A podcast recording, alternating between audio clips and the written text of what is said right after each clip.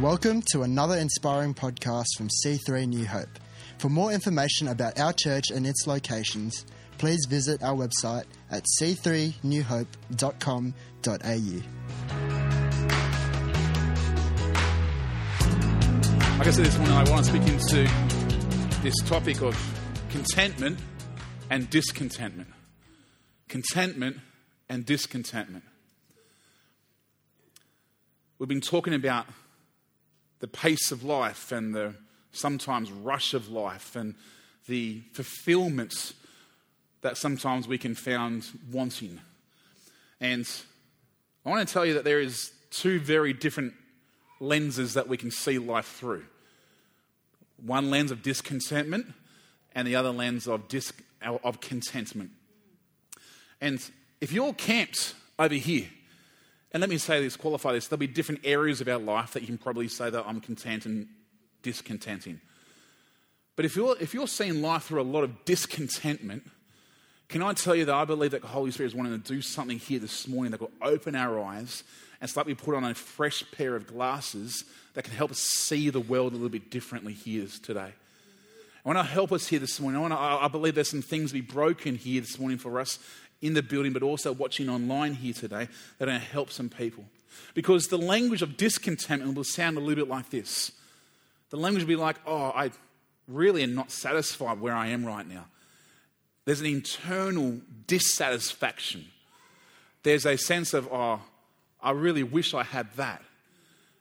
Uh, that house that I really would love to have, I want that, or that new wife. no, no, no, no. Um, there, there's a discontentment that can exist. It can be a level of coveting, there can be a level of envy, there can be a level of, here's be like, of comparison. That what I have is not good enough, and therefore I need this new thing in order to be this word happy. We're going to speak into happiness a little bit here today and talk about some of the truths around happiness. But I wonder if we can go on a journey here today where we indeed, if we are parked in this camp here a little bit, that we actually find ourselves moving more and more into this camp over here and being able to see things through the eyes of being content in Jesus' name. Lord, help me today.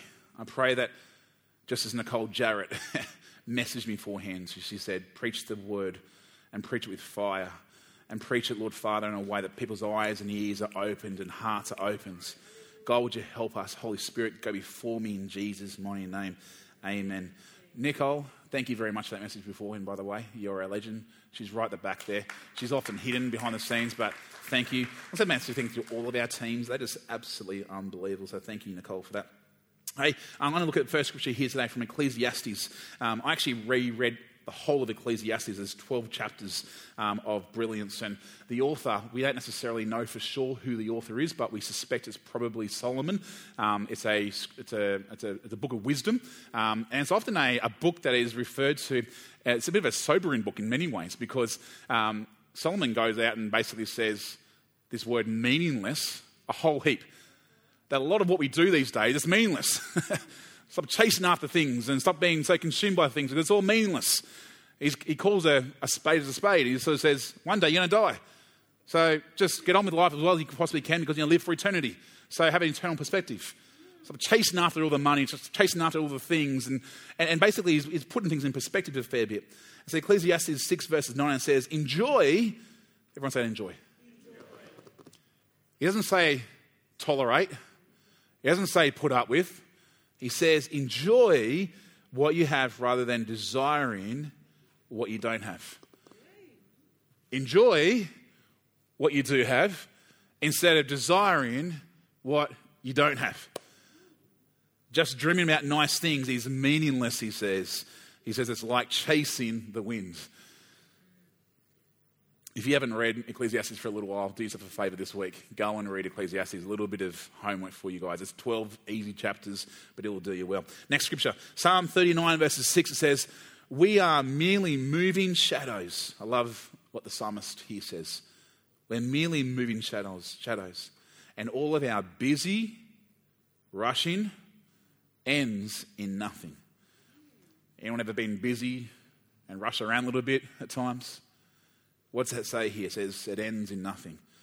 It says we heap up wealth, and this word wealth is not necessarily just a financial thing, it's a, it's a materialistic uh, word here. We heap up wealth not knowing who will spend it. In vain, they, and speaking to us here today, they rush about heaping on wealth without even knowing who will finally be. You know, this morning I want to speak primarily from the scriptures that Paul writes about in Philippians chapter 4, where he actually speaks to this idea of being content, of contentment. And uh, Paul utters the words uh, in this particular scripture that we're going to look at here today. He says, I have learned what it means to be content with whatever I have. With whatever I have. With whatever I have. You know, this is, for me, it's an important topic because the issues of discontentment is often what drives us to living in a way where our pace of life is not healthy. Because we're not satisfied with the things that we have now. And so there's this drive. It's like, uh, Ali, she, she refers to something as, as, as an, in, an, internal itch. Um, I'm not too sure if anyone else is. I don't, I don't get it. First, let me preface it this way. She's, she's, she says something to me, I, I just don't understand it. Because I've got this internal itch. It's like she could have an itch on her hands, but she can't locate it. Has anyone else had that before? Oh, so lots of people, oh, I thought I was the only one. Like, like what are you doing, Ali? Anyway, she says, like, I, I, I'm trying to scratch it on my hand, but I can't quite find it. And this is what discontentment does. It's like this sense of like, I, I know there's an itch there, but I can't quite get to it. And what I'm going to suggest here today that there's actually a deeper thing going on in us that's not necessarily if we get a certain kind of job promotion or something like that, we suddenly find ourselves, oh, okay, I can scratch that itch now. I actually think that there's a, there's a deep soul issue going on there that we can speak to here today. And it's a, it's a big thing because our world here today, it, it promotes this idea is more is better. That what you have right now, you need to get more because then you'll be happier. And there's a, there's a sort of a, a sense look after yourself, you're number one, go and make sure you get what's yours. And like one of my favorite things that, well, it's not my favorite, one of the slogans I hear Febby is like, I'll only ever be happy when I dot, dot, dot, dot. When, when, I, when I get the marriage that I'm really wanting to have.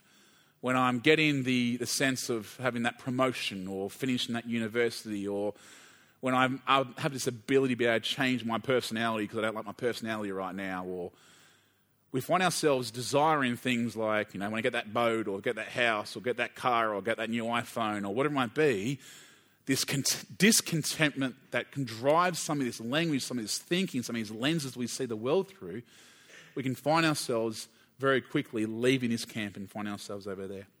And this pursuit of happiness which is what I like to kind of coin it here today, this pursuit of happiness, it's been a lie that's been sold to us. And I know it's a lie because I can tell it by its fruit that it brings. I found that when you do earn more money, guess what happens? You spend more money. and then you want more money. I found that, let me, I want to say this in the right way, in a, in a good way. I want to say, miserably single people can find themselves miserable married people just with a ring on your finger. Being content is so powerful of how we can actually then deliver our lives into the future. People who jump from job to job to job to job to job, who blame the boss or blame the work or blame the money, and you've had 15 jobs in 15 weeks, and you think, maybe the problem's in you. Maybe there's something that we need to look at here today because there's a discontentment going on that's actually train wrecking your life right now. And this is not a message to say that you shouldn't be healthy and prosperous and successful. In fact, I want to pray the opposite prayer to that. I'm praying that you have God's blessings upon your life, left, right, and center. I'm praying that you guys do get your job promotions and you do find yourself in success. But what I'm saying, if it becomes like an idol in your life, what happens, here's the thing with discontentment. We, we pursue like an idol, and what happens is that we actually miss the provisions that God has given us. We miss the miracles in our hands sometimes. And what happens is a bit like the Israelites, they were in a situation where um, they, they, were freed from Egypt and they were living in the, um, in, in the wilderness. And, and God says, okay, you need food. So what does he do? He provides food for them. What does he give them? Quail and manna. Okay, gives quail manna. And so miraculously, it falls from heaven. It finds themselves in the dew of the day that they can actually have all their water and all their, all their nutrients. And instead of saying, Thank you for this blessing, thank you for this provision, thank you for the miracle that you've given me, what do they do? Okay, they, they start to complain. They start to whinge. They start to find themselves, hey, and what they do, they, they lost sight of the provision that God had actually given them.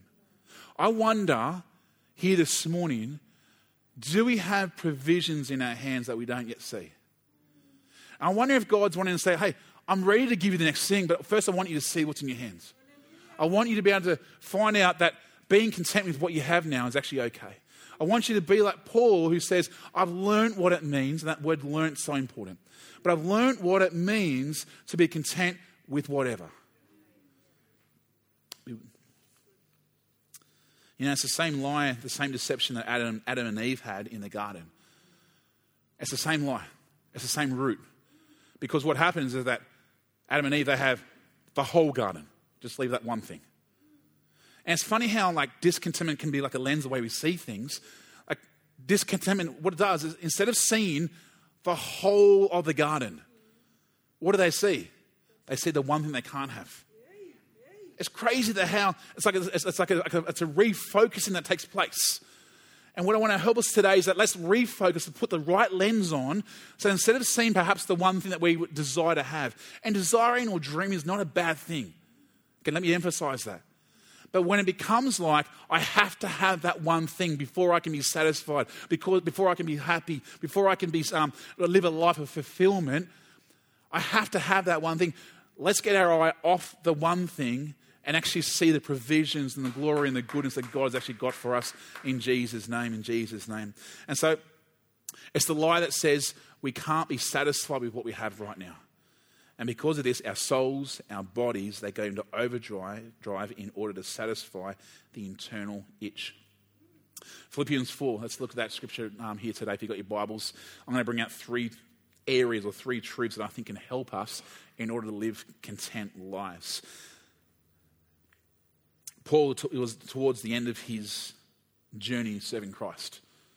He's, as he writes this, he's, he's in a prison, out of all places, to be talking about being content. He's chained up. He's probably in very poor conditions. He's old. Um, most theologians suggest that perhaps this was his final point or one of his last points before he actually did pass away. And so he's writing from a perspective where he's kind of writing his last letters he's writing sort of in a way where he's like wanting to be able to show, hey, this is what I've kind of learned in life. He's been pastoring this particular church for about 10 years. He writes this, the letter to. And he finds himself in places where he's wanting to, to help them with the uh, last few things. And uh, let's, look at, let's look at this particular scripture here today where it says, Philippians 4, verses 10. It says, I rejoice greatly in the Lord that at last you renewed your concern for me. Indeed, your concerns but you did not have the opportunity to show it. What's happening, just so you're aware, it was contextually appropriate at the time that what would happen is that if a pastor or a minister or an apostle found themselves in prison, that the church would then go and help them out. They would provide for them, whether it be uh, sort of food and clothing and support. And what was happening here is that because the, that the people of his church couldn't come and see him, he's kind of making this statement here that, you know, you had, I know you were concerned, but you just didn't have the opportunity to come and see me during this time. He says, I'm not saying this because I'm in need, for I have, this word is learned to be content. Now, it's interesting that you have to learn to be content. Now, if you reverse engineer that for a second, perhaps by nature, we find ourselves easily over here. And we've got to learn, in other words, we've got to put into practice we're going to make sure we actually put the glasses so we can see the lens different. We've got to do the refocusing so that we can actually find ourselves living over here. Be careful of being the natural pathway, the pathway of least resistance, the pathway of natural ease. I can suggest that probably you're going to find yourself find that pathway over here. And what I encourage us here today that Paul's saying, I've learned to be content. What he's saying here is, I didn't always know this. I didn't always figure this out. I, I had to have some things happen to me in my life where I had to put my faith and my trust and my hope in God so that then I could be having this, like almost this proven formula that, that God is actually for me. He is good. He's, he's faithful to the very end. And says, I've learned to be content, whatever the circumstance. That includes even having bad, bad Wi Fi for all you millennials out there. I didn't forget taking a group of students away on a, uh, on a camping trip. And I deliberately went to a place where there was no um, Wi Fi, there was no reception. And you should have seen the faces of all these year 10 students because, like, what am I going to do without phone reception for like six hours? This is like the worst thing. It's like they're literally having a midlife crisis because they had their phone reception taken away from them. And I remember driving home on the bus and we obviously went back into reception and all the phones started beeping because of the messages. Everyone's like, Praise the Lord, we're back in reception and so forth. But what Paul's saying here is that whatever the circumstance, I've learnt to be content. I know what it is to be in need, and I know what it is to have plenty. Even some of you here this morning, you might be able to say, you know what? I'm in a place of need right now. Some of you might be in a place where you're saying, I'm actually in a place of plenty. But he's learnt both. I've learnt the secret, and I love how you use the word secret. I actually don't think the answer is too hard to find, but perhaps in our world today where we are so consumed by the next thing, it has become a secret for some. I've learned the secret of being content in any and every situation, whether well fed, whether hungry, whether living in plenty or in wants. And here comes the probably the most quoted scripture out of context. Uh, I actually went to a Christian gym one time and I saw, you know, for I can do all things through Christ who strengthens me. You know, like this, this is like the bodybuilder's kind of uh, scripture you're going to say right now. It says, I can do all things through him. Other scriptures, uh, other translations are through Christ who gives me strength. And this is the key it's through Christ who gives me strength. So if you've got something, something to write on here today, if you've got something to take some notes, I'm going to give three simple keys that I believe will help us from this scripture that can help us to live in this content, contentment tent. Number one, I want to encourage us pursue and choose gratitude. Pursue and choose gratitude. Gratitude is an attitude that will indeed be a thankfulness that comes through. We sang a song here today I've forgotten the exact words. I'm really bad with knowing words of different songs. Um, but I know that there was on the lines of, I can't believe how good you've been to me. And I want to thank you, God, for all that you have done for me. Choose, grateful, choose, choose gratitude. Um, let's look in verse 10 of that particular scripture in Philippians. It says, I rejoiced greatly in the Lord. You know, in verse 4 of this particular um, chapter, he actually goes along and says, Rejoice in the Lord always. And again, I say, rejoice. Paul's on this little thing right now and being able to say, hey, it's important to make sure we find ourselves rejoicing in the Lord. Paul's saying that it's not my situation that regulates my satisfaction. I'll say that again. It's not my situation that regulates my satisfaction. I'm not, he's basically saying, I'm not going to allow my circumstance to dictate my praise here today.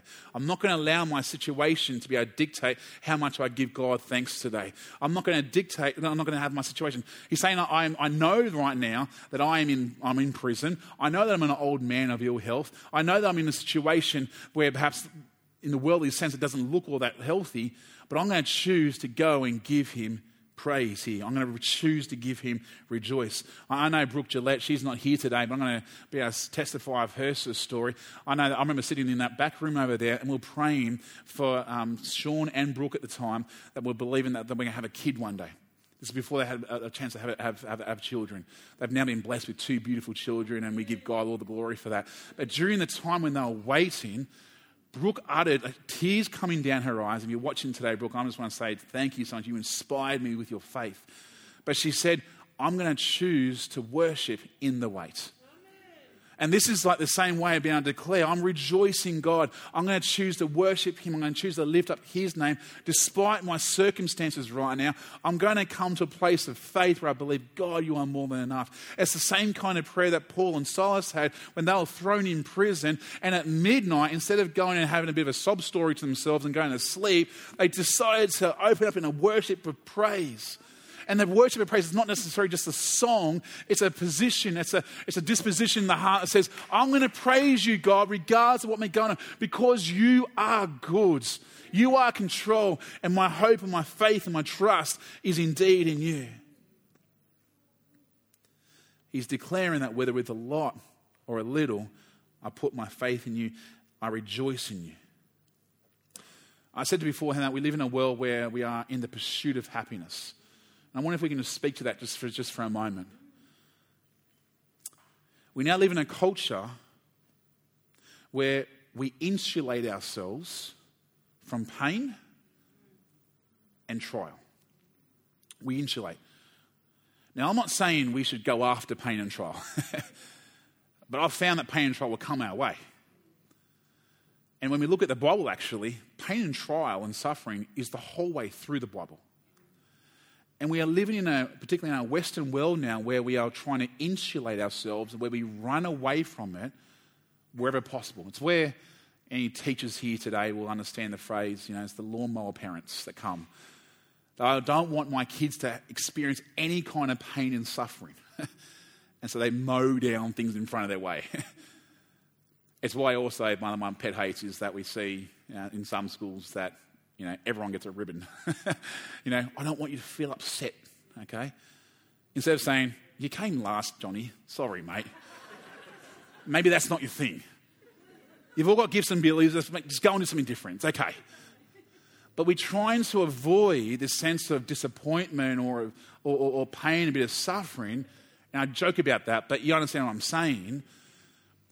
And what happens instead of seeing pain and suffering as being something that actually can develop some character where we can actually then place our trust in God because we need to place our trust in God. Resilience becomes a bit of a part of who we are. What happens is that we pursue happiness.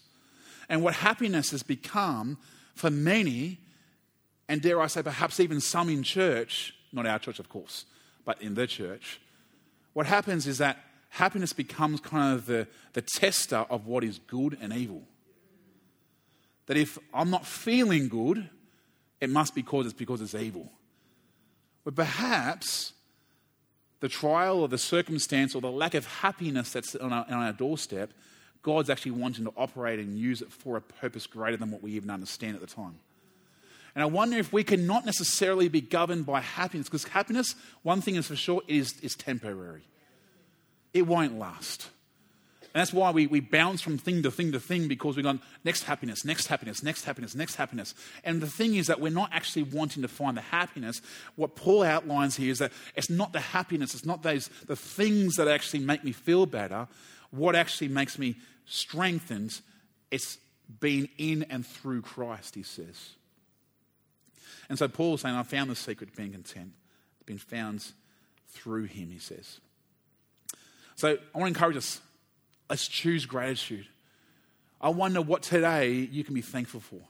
And sometimes it's the simple things, sometimes it's the most general, everyday things. Our, our back room in the last couple of weeks, it's sort of flooded a little bit because it's just it's, it floods because we had too much too much rain going on. And I actually said to Al, like, it sucked. It wasn't comfortable. I didn't really like it. Um, and I wish it actually stopped raining every now and then because I just I hate seeing any moisture and so forth in the house. But I thought myself, I could focus on that, which we can get fixed and we can get sorted out, or I can then focus on the fact that I've got this other whole house here that I live in. I thank God for that. We're all safe. We've got clothes in our back, food in our bellies. Too much food in my belly, but we've got food. We've got we've got our provisions being met. I'm going to choose to be content. I'm going to choose to say, you know what? I'm actually got more than enough right now. But choose gratitude. Wonder where we can find ourselves living in gratitude. Number two.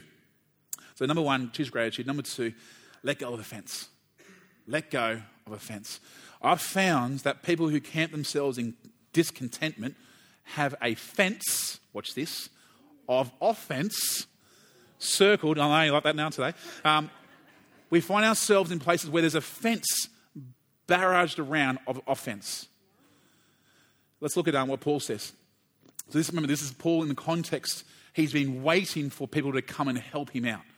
And he, what he says, he says in verse 10, um, at last, it's kind of like saying, at last, guys, seriously, you took your time, but at last, you came and helped. But instead of going to a place of resentment, of bitterness, of anger, of going to a place where perhaps he starts to get his a few fingers out and starts, you know, starts waving his hands, what he does, he says, he turns it around and says, I know you're concerned for me. See what he does he? I know that you were concerned for me. And I just know that you had no way of being able to show it at the time. So instead of going to a place of blame, in place of anger, in place of like resentment towards the rest of the church, he flips it and says, It's okay. Like, I know that you actually had good intentions there. Now, I love the story of Joseph in the Bible. I think if I was going to find myself going to heaven, which I will be one day, um, in terms of the order of preferences, do you guys do the same thing as me where you sometimes think, the first person I want to meet, um, I want to meet Jesus first, but then I think, I think high on that list I want to be able to meet will be Joseph. Um, I love the story of Joseph. It's just, it's the gospel, it's, it's redemption, it's reconciliation. It's just such a beautiful story in the book of, uh, in the book of Genesis. And um, Joseph is in a, he, he has a bad day. His, his, his brothers, they, they plan to kill him. They throw him into a pit. He's then, one, one brother gets a bit sort of sorry for him and says, oh, maybe we shouldn't kill him. Maybe let's just throw him into slavery. So they sell him into slavery. They tell his dad that he's now dead, he's gone. He's having a bad day. But not only is having a bad day, he then goes on on the journey where then he has to then uh, basically he's a slave. He gets mistreated as a slave. He gets thrown into jail a few times. But because he, this is, this is remarkable who Joseph is, because he was still faithful to what God gave him, because he still recognized and used what God gave him in his hands, he still found himself in the place of contentment. To the place where God kept on promoting him one after another, over and over and over again until he found himself uh, uh, as basically second in charge of, of Egypt, which was the most powerful nation during that time. So here's a guy that went from being thrown into a pit to becoming second in charge of the most powerful nation. And one of the most amazing things that tells me that he lived in this place of contentment, that he had let go of offense, was when in the chapter 50 of Genesis, his brothers come back in all desperation and it's one of the most amazing scriptures that you can read, where basically he says the brothers, they're trembling before him. They're scared. They're sort of really hoping that Joseph was their last hope. And they discover that Joseph is actually his brother. And suddenly they're thinking, oh no, we're gone because this man's powerful and we did wrong by them. But instead of again choosing to take resentment and maybe revenge, what takes place is that Joseph says, in these words, he says, It's going to be okay. I forgive. Not only will I look after you, I'm going to look after your whole family. And provision takes place, reconciliation takes place, redemption takes place. Why?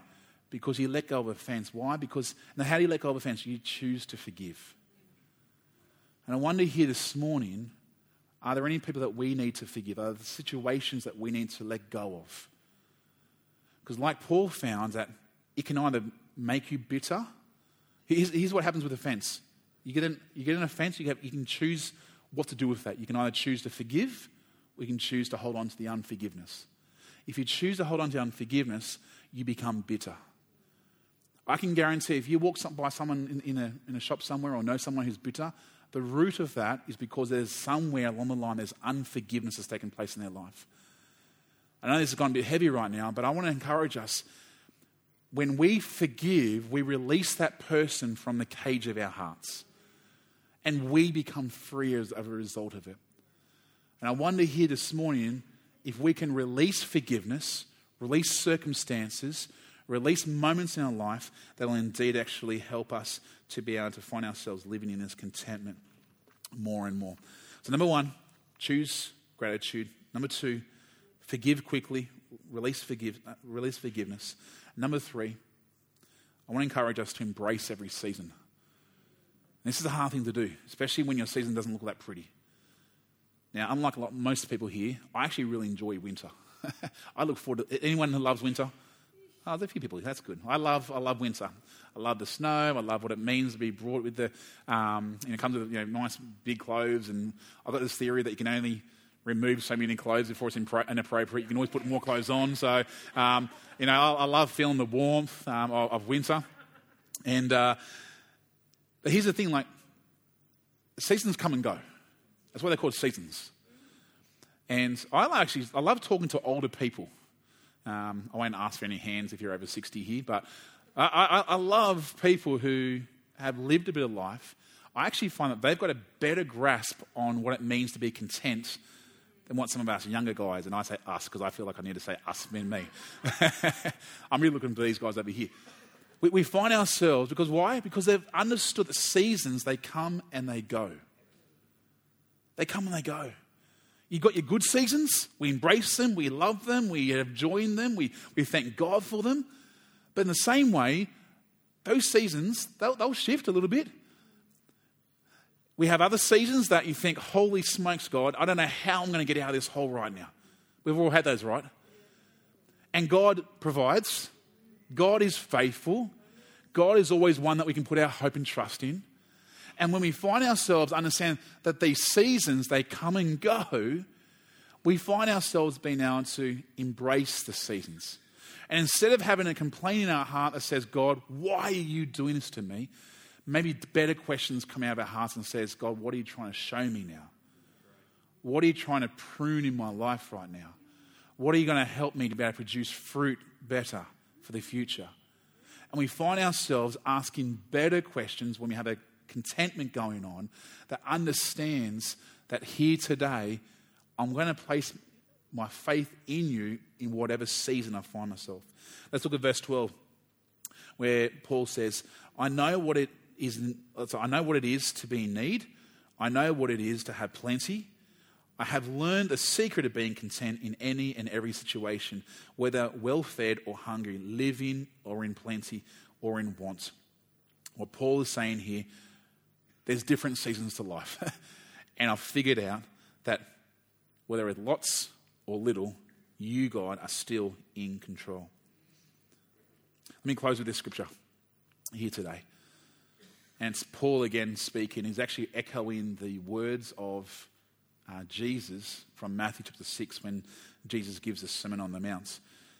And he says these words He says, True godliness with contentment, watch this, is great wealth.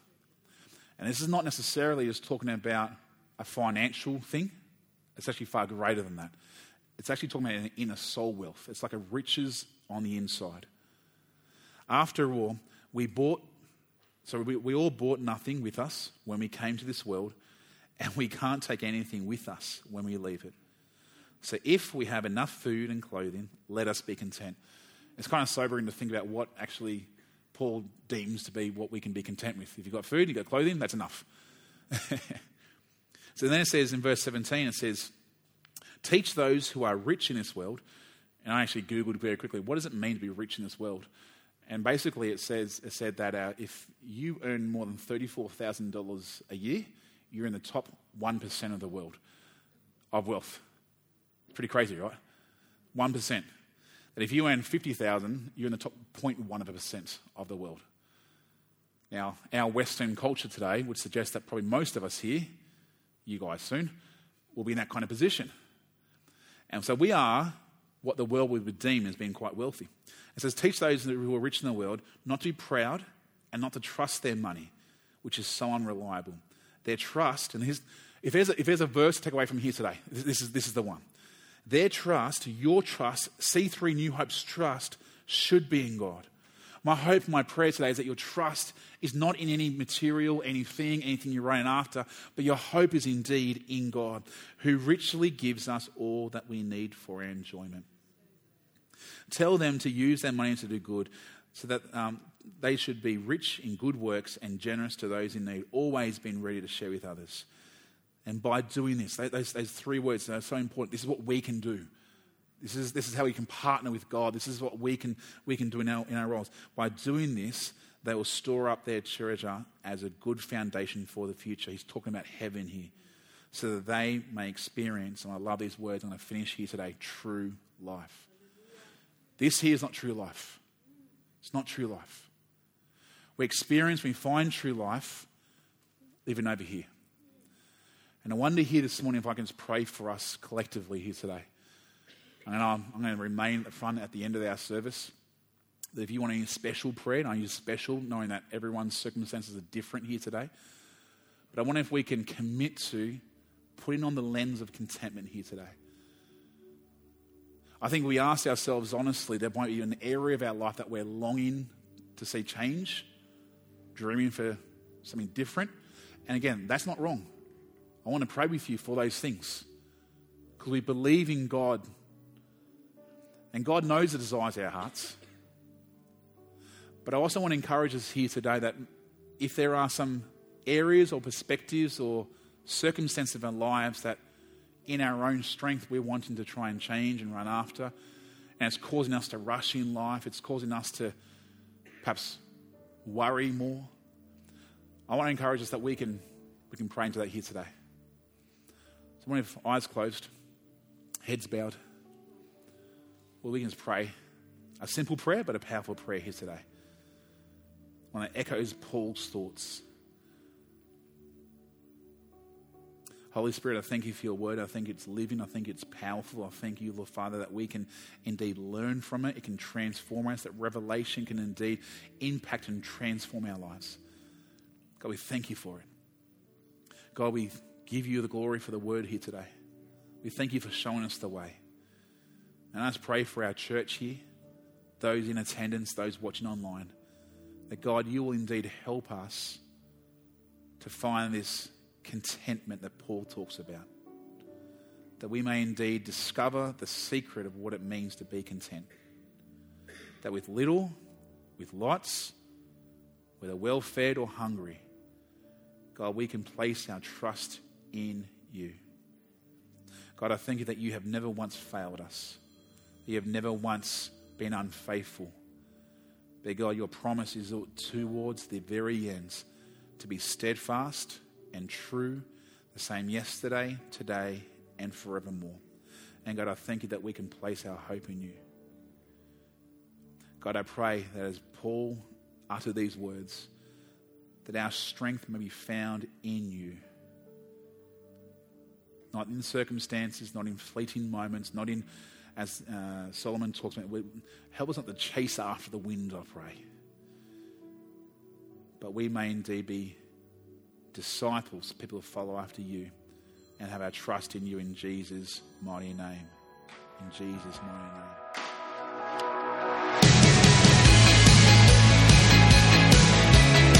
We hope you've been encouraged by this message.